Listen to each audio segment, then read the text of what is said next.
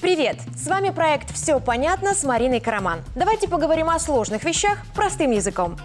Сегодня о том, как изменился расчет отпускных в Беларуси, когда выгоднее уходить в отпуск и куда ведет отказ от отдыха. Поехали!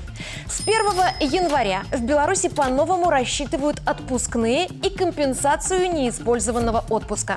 Вступила в силу отредактированная инструкция о порядке начисления среднего заработка, она же инструкция номер 47. Изменения внесло Министерство труда. По новым правилам отпускные и сумму компенсации за неиспользованный отпуск будут рассчитывать исходя из того, что в среднем в каждом месяце года 29,6 дня. До того, как документ изменили, норматив составлял 29,7 дня.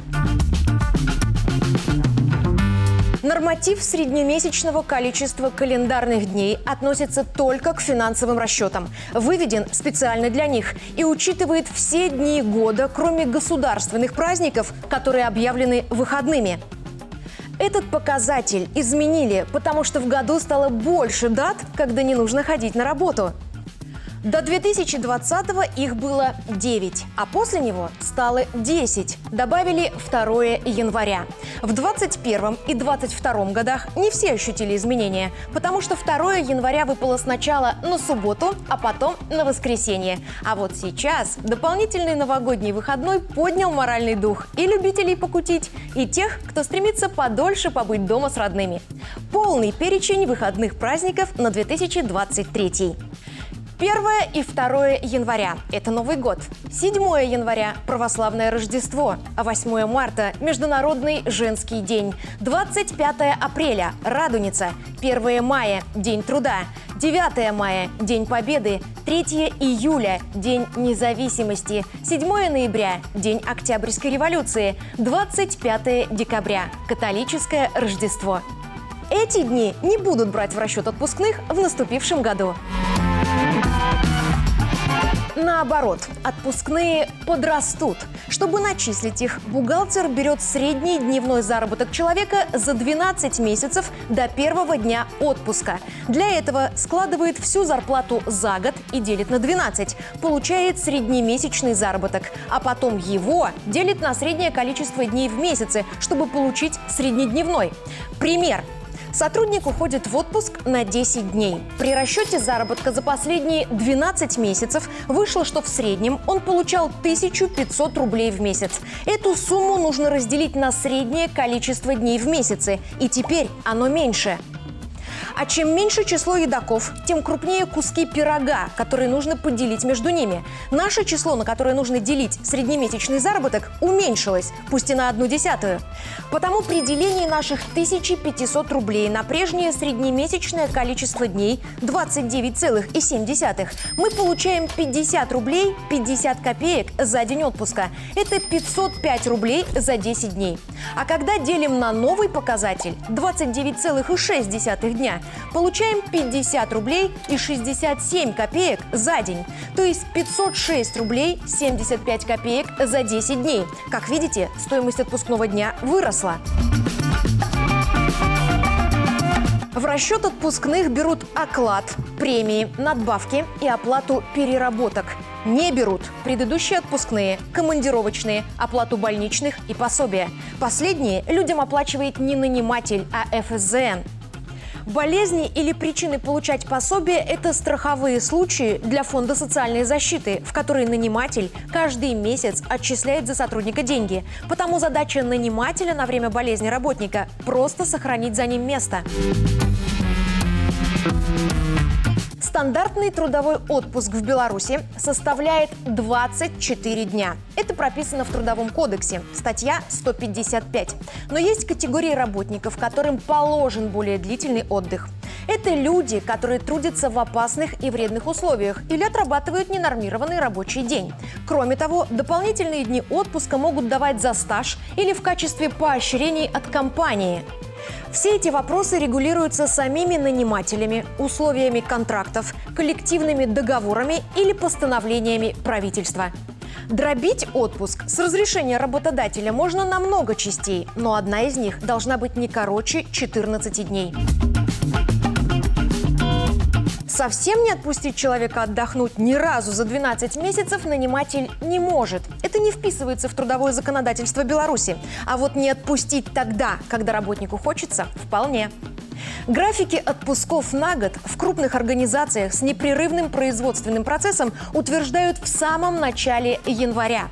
В декабре сотрудники уже должны прикинуть, когда и на сколько дней они планируют оторваться от работы.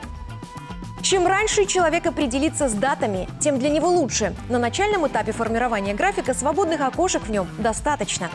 А вот потом на пути к отдыху встает уже сделанный выбор коллег и планы организации на своего работника. Например, руководитель не может отпустить сразу нескольких сотрудников одного отдела. Причина банальна – их некому будет заменить. Не выйдет спонтанно улететь к морю у человека, который должен завершить проект к назначенной дате или выступить на решающем мероприятии, например, научной конференции, в период, на который он задумал себе отпуск. Да, отозвать из отпуска человека могут, но только в форме предложения, на которое человек может и не отозваться. Отказ выйти из отпуска досрочно – это не нарушение трудовой дисциплины и не влечет за собой никаких последствий. Но если работник понимает, что где-то горят дедлайны и нервы коллег, входит в положение нанимателя и соглашается прервать отпуск, в дальнейшем у него три варианта действий. Первый – догулять в текущем рабочем году. Второй – прилепить недогуленный кусочек к отпуску следующего рабочего года. Третий – взять компенсацию деньгами. В любом случае сумму отпускных придется пересчитать, потому что она изменится.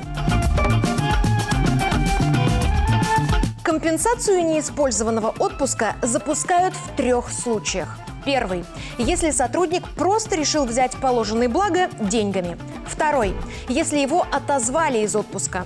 Третий. При увольнении.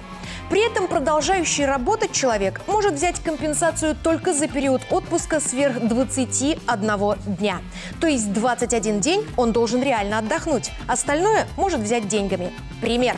У вас отпуск 24 дня плюс 4 дня бонусом по коллективному договору. Всего 28 дней. Вы можете взять компенсацию только за 7 дней. Остальное придется выгуливать.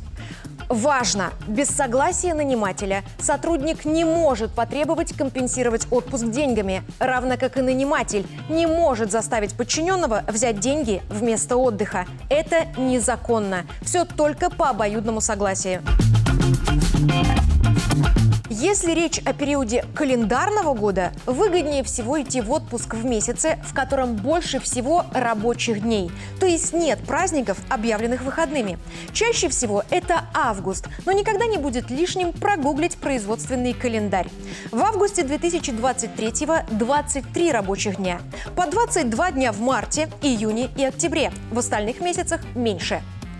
Если речь о периоде рабочего года, то выгоднее всего уходить в отпуск в месяце, когда вам подняли оклад, и именно после его повышения. Тогда отпускные будут рассчитывать с поправочным коэффициентом. Новую сумму оклада разделят на старую и среднемесячную зарплату умножат на результат. Это делается, чтобы подогнать оплату вашего отпуска к нынешней стоимости вашего труда. Пример полгода с июня по ноябрь ваш оклад составлял 700 рублей, а премия 800. Всего 1500 рублей. В декабре оклад подняли до 900 рублей, и вы собрались в отпуск. Бухгалтер разделит новый оклад 900 рублей на старый 700 рублей. Получит цифру 1,3. Это и будет ваш поправочный коэффициент. На него умножат ваш заработок в каждом месяце из тех, за которые вы берете отпуск.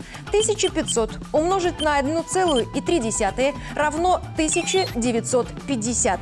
И уже эту сумму, а не устаревшую 1500, будут делить на среднемесячное количество календарных дней.